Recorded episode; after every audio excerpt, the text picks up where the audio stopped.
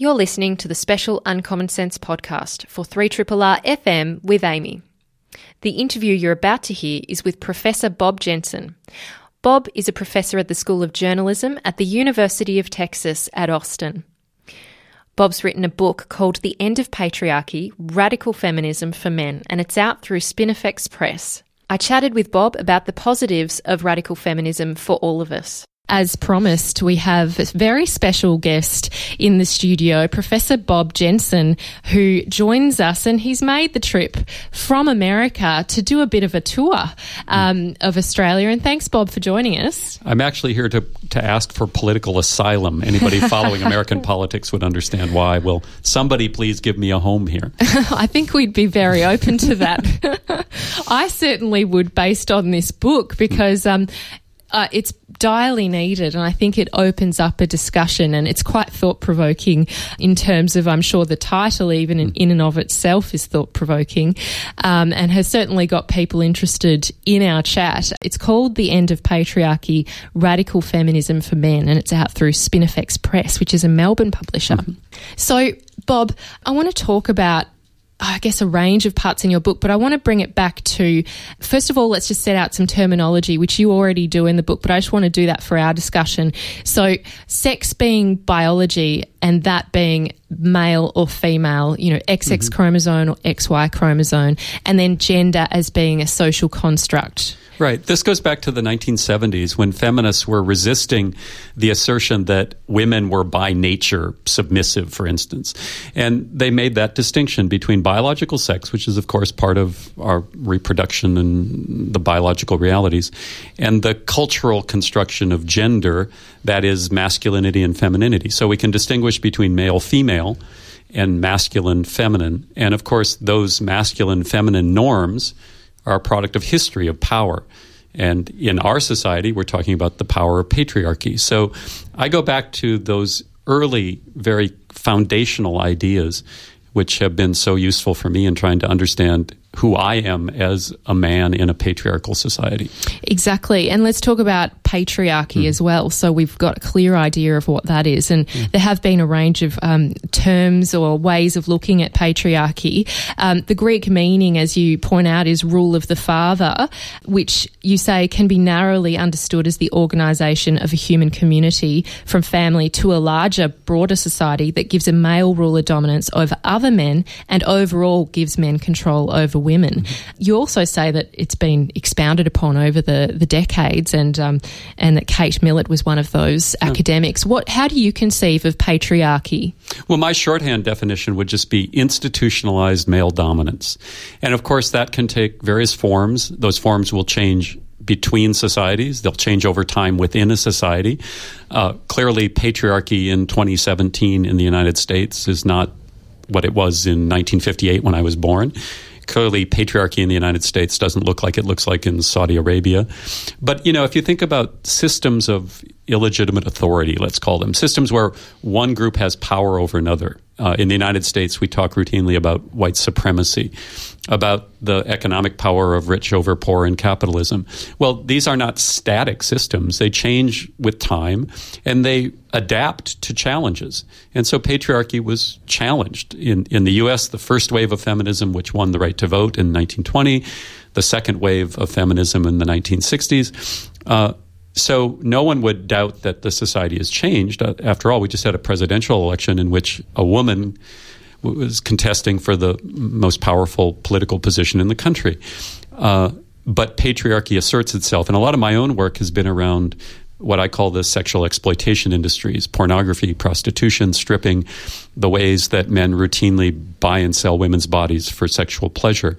And on that front, we've lost ground actually over the last three decades i've been studying this uh, it's a far more misogynist corrosive and dangerous culture in a lot of ways so you know it's a complex world and this is one of those things we have to, to deal with in that complexity. Yes, and presumably the internet has only accelerated that issue in terms yeah. of its widespread availability. Yeah, when I started studying pornography from the feminist anti pornography perspective, that is not a religious or conservative critique of pornography, but a feminist perspective that said, let's foreground the harm to women that comes in the production of pornography and the use of pornography. Uh, when I started studying that in the late 1980s, before the internet, there was already a clear pattern in the way that with time and technology, the the misogynist and, and also, by the way, racist component of pornography was intensifying.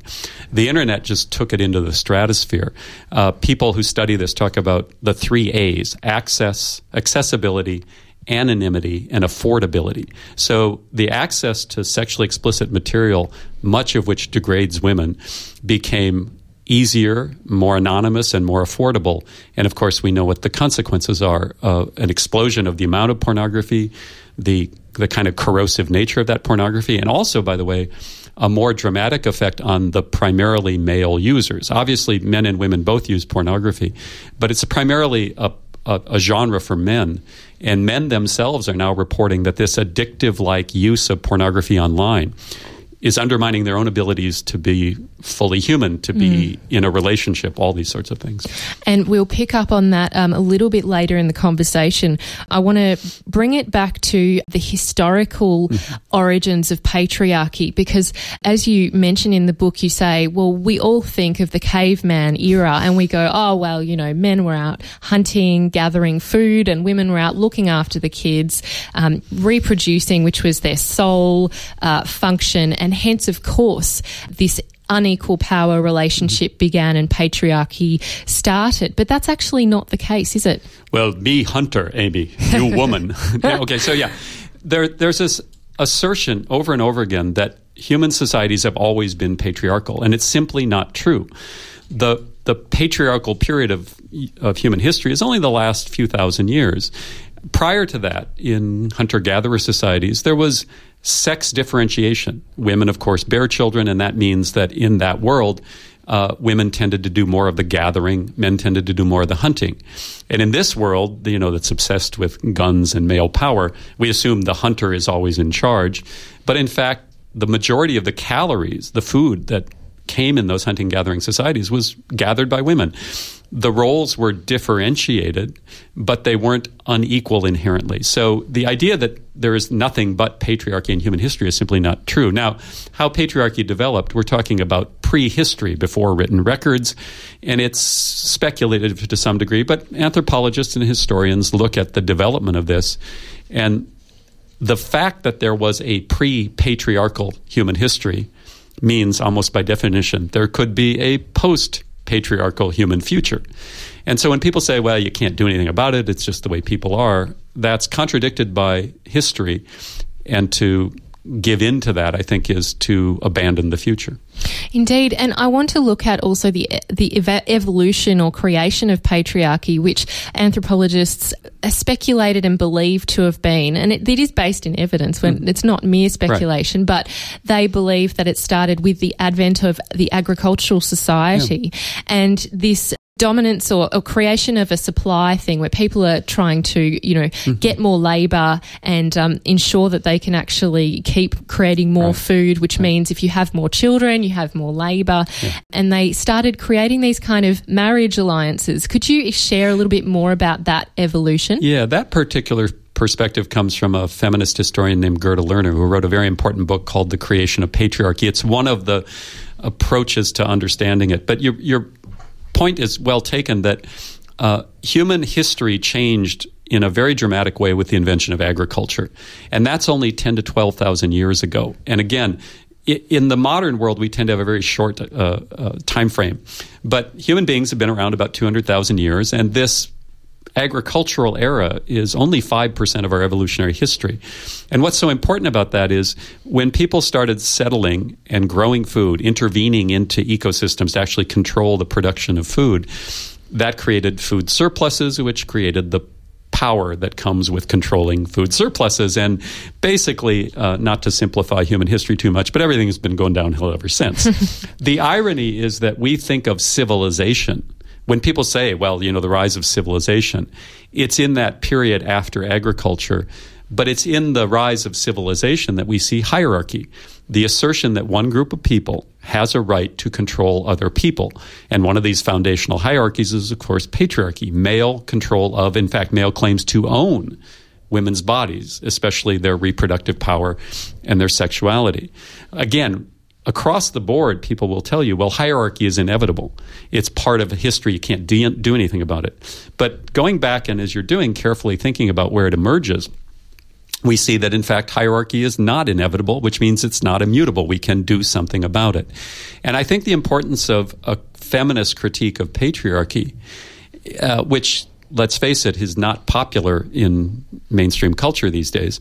The importance of it is it takes us back to this foundational era and reminds us that there are other possibilities, not only around the male assertion of supremacy over women, but in other realms as well. I come from the United States where we are still struggling with white supremacy. I know you don't have that problem in Australia. Oh, we still have some issues with uh, that. Okay, yeah. That, yeah, I've been around long enough to know. Yeah, yeah, yeah. But but and in, in modern economics, the assertion of the natural dominance of the wealthy over the poor. When you look at world affairs, the assertion of a natural dominance of Europe and its offshoots over the rest of the world. And in some sense, the overarching question is about human claims to be supreme over and dominant over the larger living world, which has created the ecological crises that now really threaten our ability to live on the planet. So the thing that is so important for me about feminism and feminist critiques of patriarchy is they take us back to ask that foundational question are hierarchies inevitable? The radical feminist answer is no. And not only in terms of gender and sex, but in terms of all these other ways that we divvy up the world and give some people a whole lot more than others.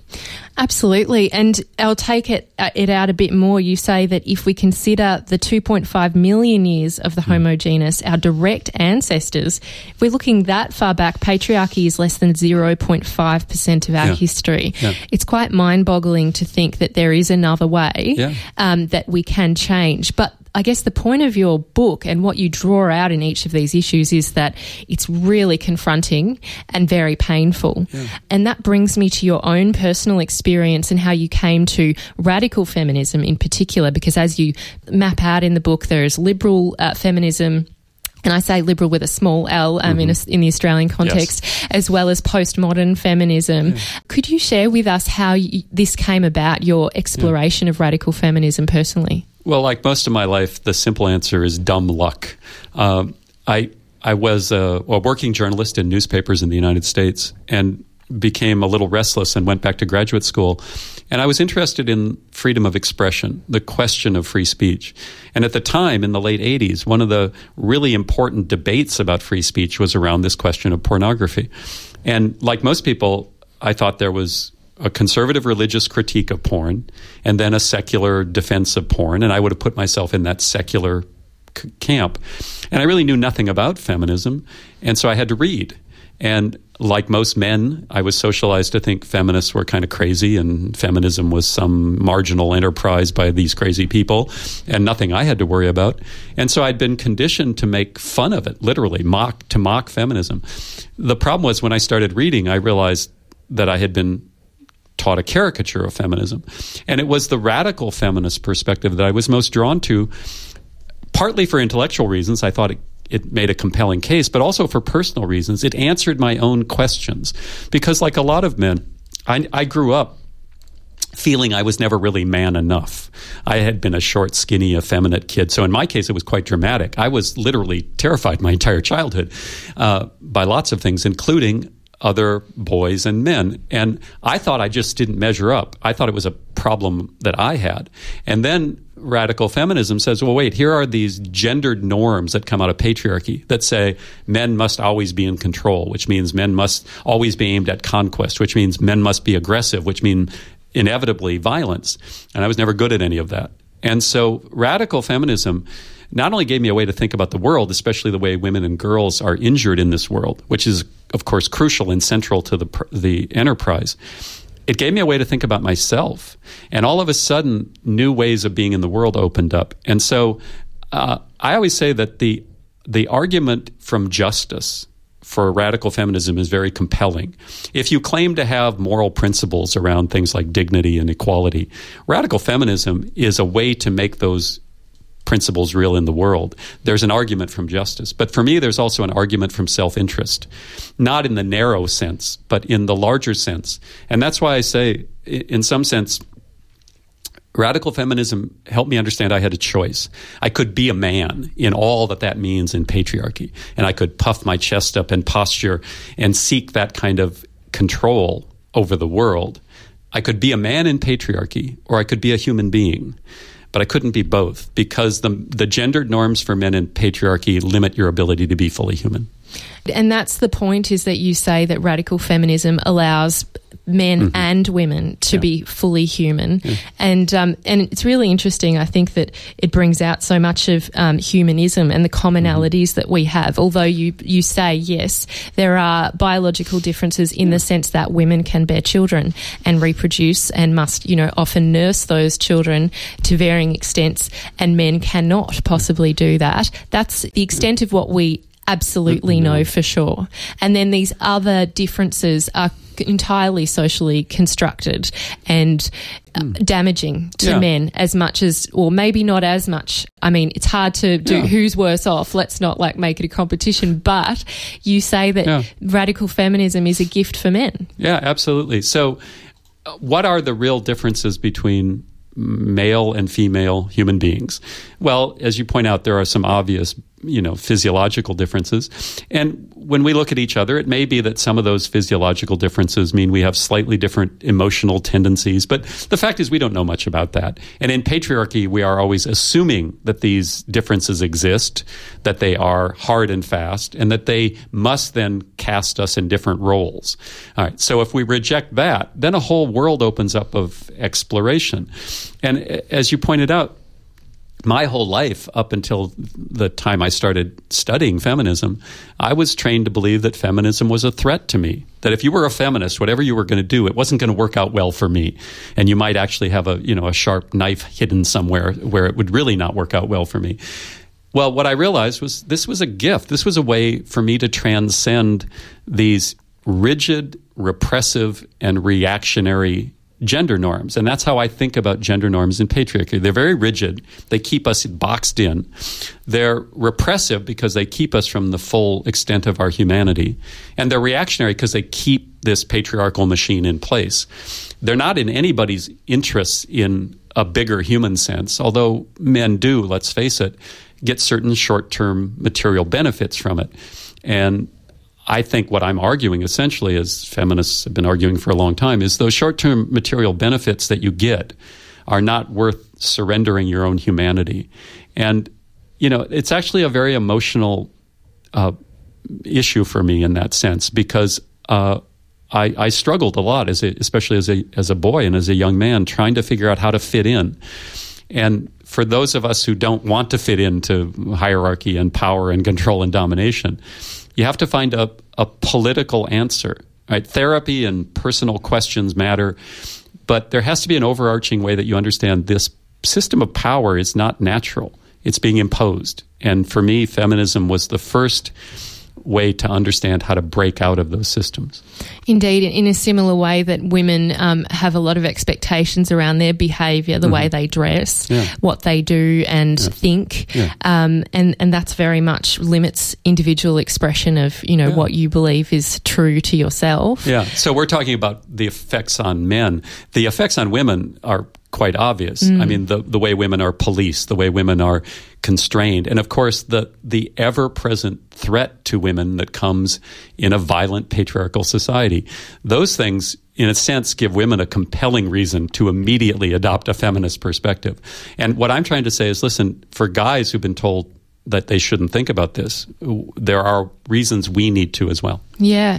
And I want to look at this the development of radical feminism and you know your initial exposure to that and then the next wave which brought in this kind of individual choice based empowerment um, movement of feminism which is sometimes looked at as a liberal um, feminism. And whether I mean men who subscribe to that feminism or at least somewhat support it are they being helpful or are they hindering the cause? Well you know I'm increasingly a cranky old man, and I don't want to be lecturing young people. but you young people need to listen. Okay, so you are uh, a lecturer, so yeah. I think you're allowed. Uh, you know, uh, the what's sometimes called the third wave of feminism. So the radical feminism that I root myself in comes out of the 1970s and is typically described as part of the second wave. As you point out, third wave feminism uh, really puts at the center individual choice, and in that way, it's not surprising it's popular because it's consistent with a market based consumer society where everything is about choice. You're told the benefits of, you know, this capitalist consumer society is you get to choose. All right. Sometimes the choice is between, you know, Coke and Pepsi, but it's a choice and that feels good in certain ways, especially if you're in the more affluent sectors of society. But the real question is what kind of choices are you being offered? And this is why the pornography question is so important because it's kind of a fault line.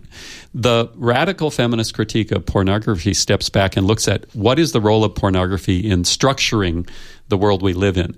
The third wave feminist perspective tends to, and I don't want to caricature it, but tends to look at this as simply something people can choose. All right, choice is important. I'm, you know, a, a Democrat in the big sense of the word, and I believe that we want to create political systems in which people choose. But we also want to look at the conditions under which people choose. Right? And so that's why I find this third wave feminism inadequate. And it reflects the fact that I have a broader politics. I'm anti capitalist. I, I have written critiques of white supremacy. I've been a critic of U.S. imperialism. And is extremely concerned about these ecological crises we referenced earlier. And so my focus, and the older I get, the more this is true, is on systems, not just on how individuals choose within systems, but how systems structure those choices in the first place. And I think pornography is a very important issue. There's an irony in all of this that the radical feminist critique of pornography, pioneered by women like Andrea Dworkin nearly four or five decades ago now, uh, has proven to be an accurate account of the direction pornography was heading. There's more of it, it's more cruel and demeaning to women, it's more overtly racist. All the things that these early feminist critics predicted, in fact, turned out to be true. And yet, we don't honor them. We don't take seriously their, their arguments. And in, in a lot of ways, this book is, I guess you could call it warmed over Andrea Dworkin. Andrea Dworkin, uh, an American writer who sadly passed almost a decade ago now, um, she really, in a very early phase of this, saw very clearly what pornography was, and it changed my life for the better. And a lot of what I write is honoring these women. I, I, often joke that there's not a single original idea in my book, which I'm proud of, because women who came before me, uh, who you know, have have plowed this ground, and all I'm trying to do is is raise a male voice to say this is what we need to be paying attention to.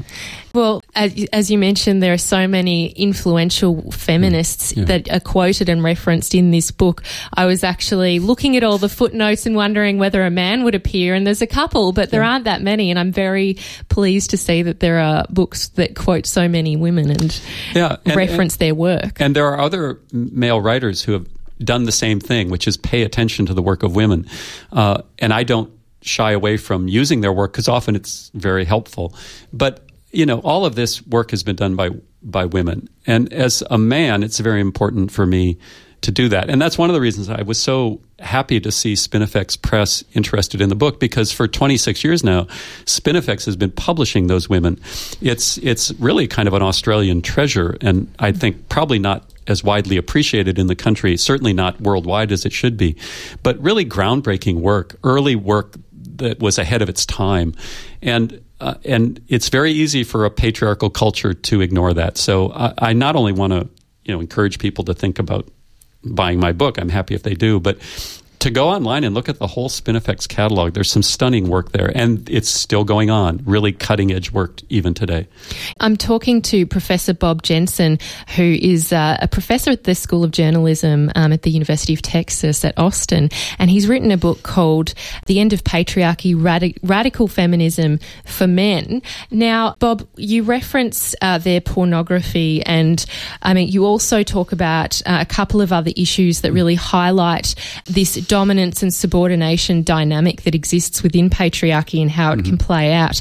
And another one of those is um, in prostitution. Mm-hmm. And uh, you talk about the various ways of looking at prostitution and how there's even debate within feminism itself as to whether, um, you know, people who engage in that work should be called sex workers mm-hmm. or prostitutes or some other form of referencing prostitution, you've referenced their already constrained choices and the fact that women often in these situations aren't making a totally free choice and when are we ever. But in these particular circumstances, you talk, you reference also evidence that suggests that it's often very damaging and dehumanizing for women, even if not immediately, over time, that it can build up and really yeah. be something that's very affecting. Yeah. I mean, can you talk about the aspect of these issues that create creates the, the subordination and domination, and therefore the dehumanizing impact mm. upon women and well, men also. It's dehumanizing or alienating, as you say, for men. Yeah, I think the first question we would want to ask is where does the idea of prostitution come from? Where, where did it all of a sudden occur to people that I could buy or sell you for my sexual pleasure? And is that idea consistent with a just society? So when people say, well, it's choice and this, and okay, fine, but let's just deal with that fundamental question. I, and I will say this without hesitation. I do not want to live in a society in which some people, a particular class of people, in this case women, can be routinely bought and sold for the sexual pleasure of some other people. I do not see how to construct a just and decent society with that existing. Right? So the idea of prostitution is the problem. Right? Sheila Jeffreys, an Australian feminist, wrote a, a very good book by that title. Okay, so we're challenging the fundamental notion that that intimacy, sexuality should be in the market. And again, this reflects a larger problem I have with the idea that everything can be bought and sold in the market. So it's a, a confluence of an anti capitalist critique as well as a feminist critique of patriarchy. But then let's look at the lives of women who are prostituted. Uh, and there's both research, you know, systematic, uh, scholarly research on this, as well as the testimony of women who have left the industry, which I think is the most important testimony. Not women who are currently in the sex industry, but women who have been able to get out and reflect on it. Well, here's, I think, one of the most profound uh, uh, results I've ever seen from a scholarly study. It was based on uh, a systematic interview with women on the street. And uh, I'm doing it from memory, but I think it was 67% of the women interviewed met the diagnostic criteria for post traumatic stress disorder. This means that this so called job, the sex work, routinely, you know, devastates people psychologically more than being a soldier or being a police officer, which are high stress jobs. Uh, uh, if you listen to people's stories, women's stories, what you find is that there are elevated rates of childhood sexual assault, which do affect the way we understand our body and our world, our, our place in the world. You find that there are very few women in prostitution who come from wealthy families and have a trust fund waiting, right? You find that the women in prostitution have dealt with limited mm, choices. Most of the women in prostitution surveys show if asked if you had the resources, the financial and educational resources to leave prostitution, you would you? The answer is overwhelmingly yes. 80, 90% of the women say yes. All right. So, what kind of choices are we talking about? And then, what are the real world experiences of women, especially women on the street, but also women in brothels or women in webcamming? Right? And what you find, and this is also true of women in pornography, that there are psychic and physical consequences to this so called work. And again, I don't want to live in a world where the idea of prostitution is taken as a given. And I certainly don't want to live in a world where people suffer the injuries that are routine in not only prostitution, but all of the sexual exploitation industries stripping, pornography, prostitution. And again, I, I don't want to sound like a broken record, but these are ways that men routinely buy and sell women's bodies for sexual pleasure. And that is, for me, simply inconsistent with a stable, decent human community. Indeed, and you, you do say that in this particular area you're making a moral judgment, and it's really difficult for any person to make an entirely objective judgment on this particular thing. But mm. as you say, your mm. priority is about people mm. living fully and having freedom and egalitarianism as part of that. Right. So, if I can interrupt, yeah. one of the things people say uh, when I make a case like this, or any man does, especially, is who are you to talk? Well, I want to make it clear I'm not criticizing women who are in the sexual exploitation industries. I'm I'm focusing on men and men's mm. choices and the way that patriarchy structures all of these choices.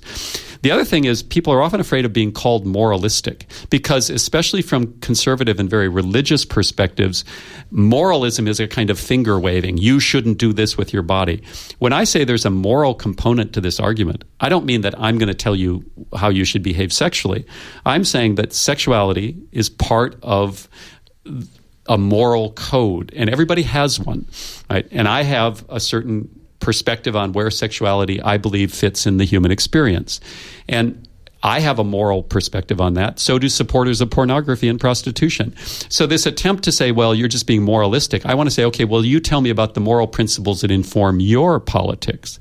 We're, we're often very afraid of talking about morality because it's been narrowed, especially mm. by conservative forces. Morality is an inescapable part of human life. There is moral, there are moral principles behind everything we do, personally, politically, and I, I'm I prefer to make those explicit and talk about them rather than pretend that somehow you can live without a moral principle behind what you're doing. That's just silly. it, it is, and that's what comes out every chapter in this book mm. is that you're really confronting head on those scary things, the fear, mm. the things that people are too afraid to face and confront the reality of.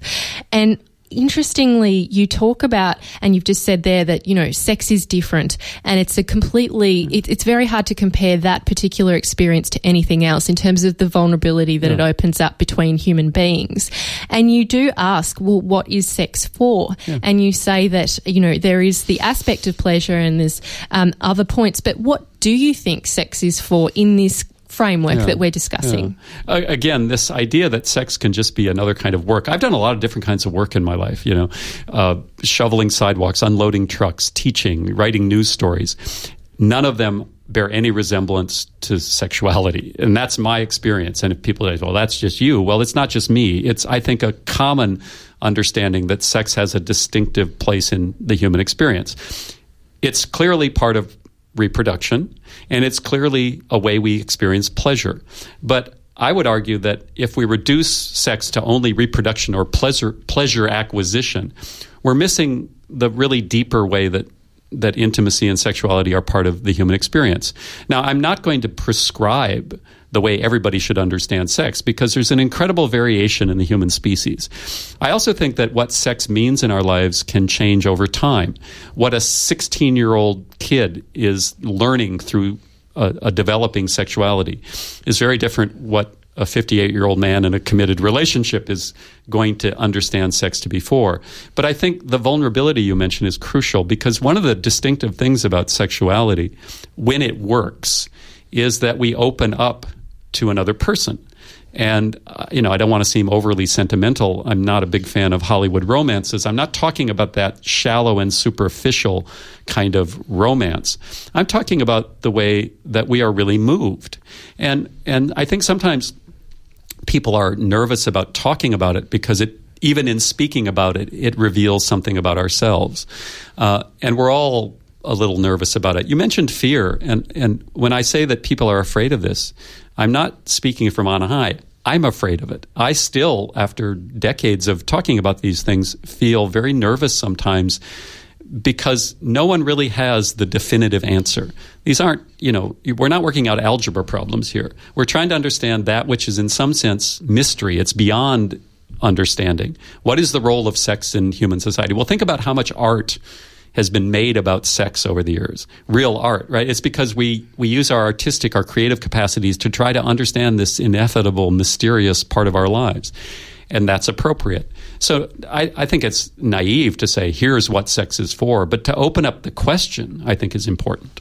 It is, and it is thought provoking to think of it in those very different terms and functions.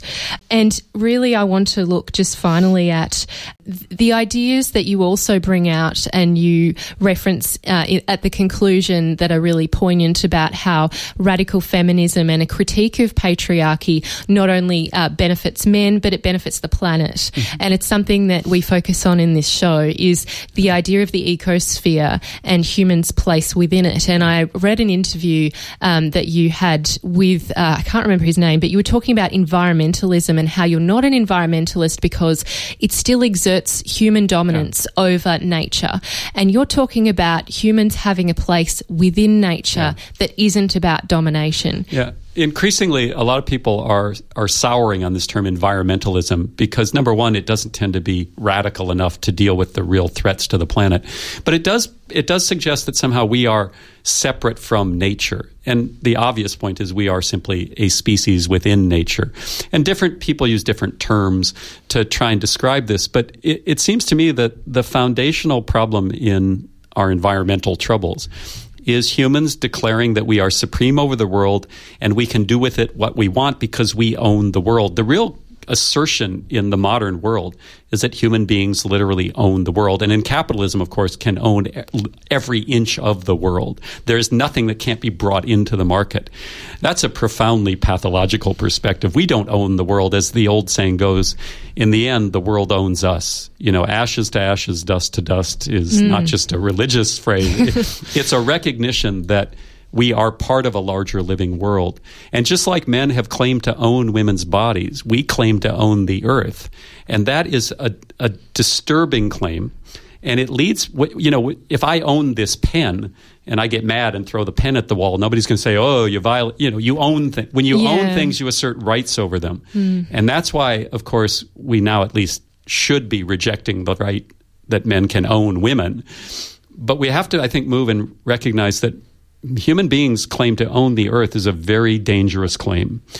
It's woven, of course, through the entire global economy. And that's why the, the radical feminist perspective helps me not only deal with sex gender politics, but also deal with all of these other questions around race, around economies, around war and peace, and profoundly around ecology. Absolutely. I could not agree more in terms of that power dynamic mm. that is currently at play and that it absolutely needs to shift. And hopefully we can continue that discussion, pull out those ideas because um, that's something I'm certainly focused on. And just finally, you reference and talk about uh, a civil rights uh, activist. Um, now, correct me if I've got his name wrong. Is it James Baldwin? Yes, correct. Yeah. And you t- and he does have a, a, great famous quote. And I'm not sure if you remember the quote off the top of your head, um, but you do talk about it and extend his idea about confronting truth and talking about truth. And um, and I'll quote your paraphrase of it to kind of draw it all out. You say, Our task for all of us, men and women, in whatever endeavours we have chosen, is to tell as much of the truth as we can bear, and then a little more, and then all the rest of the truth, whether we can bear it or not. And that little part at the end is your addition. Yeah. So that we have to not just tell as much as we can bear, but we have to do it yeah. even if it's unbearable. James Baldwin is, uh, like Andrea Dworkin, I think an underappreciated writer from the last half of the 20th century in the U.S. Uh, and wrote eloquently, especially about America's inability to come to terms with white supremacy. But that quote was from uh, a 1960s essay where he said, The role of writers is to tell the truth and then a little more than you can bear. And I think I extended that because at this point in human history, we don't have the time or luxury to turn away from difficult truths. And I think when we look, as, as you clearly have done, looked at the, the state of the larger living world, the health of the ecosystems on which, after all, our own lives depend, the news is pretty grim. And it's easy to want to turn away from that and believe we're going to invent the next great you know energy device that will save us all. And I think those are failed hopes. And coming to terms with that seems to be kind of depressing. In fact, I'm often accused of being depressing. and maybe I am, but or a realist. Yeah. But I think that what we're talking about is an often an unarticulated sense of grief. And I'm a big believer that grieving together helps us get through these difficult truths, not because we're going to have easy solutions, but because once we get through that and have grieved, we can at least know the landscape on which we are going to make choices about potential solutions. And to me, there's nothing more important than, in a sense, publicly grieving, sharing that sense of anguish. Uh, it's not just that we're sad about the fact there's pollution in the world. We're talking about a much deeper reaction. And I think it's healthy. It's healthy in individual cases. If a loved one is dying, you don't you know criticize people for grieving right it's a part of coming to terms with the world and i i think there's nothing more important emotionally to do today than to be able to grieve collectively and uh, we'll leave it on that beautiful and poignant note, um, Bob. Thank you so much for giving us your time and valuable insights into this issue. It's just been absolutely wonderful. Well, thank you, Amy. This is one of the most uh, in depth and thoughtful discussions I've had about the book. I had to leave the U.S. and come to Australia to find people who, who do these. So thank you, Australia, and thank you, Amy, for your your comments. It's my pleasure. And if people would like to see you speak, um, we'll note that uh, actually the readings event in Carlton tonight is sold out, which is wonderful. Yeah. Um, but you are elsewhere. You're also touring regional Australia and yeah. you're back in Melbourne. So if people want to see you, what can they do? Right. The the Readings Bookshop in Carlton event is sadly sold out. And that was tonight. Right. I'm going to be back on Thursday, June 1st at RMIT uh, to talk with a panel, including some great Australians. Uh, that's at 5:30 uh, on the RMIT campus, but the the room has not yet been assigned because, again, luckily there's been a lot of interest, so they're going to move it to a bigger room. So you can check the Spinifex website where there's a calendar of my events in Australia. And we'll retweet that for everyone. Great. Thanks so much. No worries. Thank you, Bob. That was Professor Bob Jensen, who is from the School of Journalism at the University of Texas at Austin, and he's written an essential book. Uh, it's called The End of Patriarchy Radical Feminism for Men. It's thought provoking, it's logical, it's philosophical, and it's very well informed by feminist thought that's been built and I guess, created by women over many, many decades. So um, I highly recommend checking it out.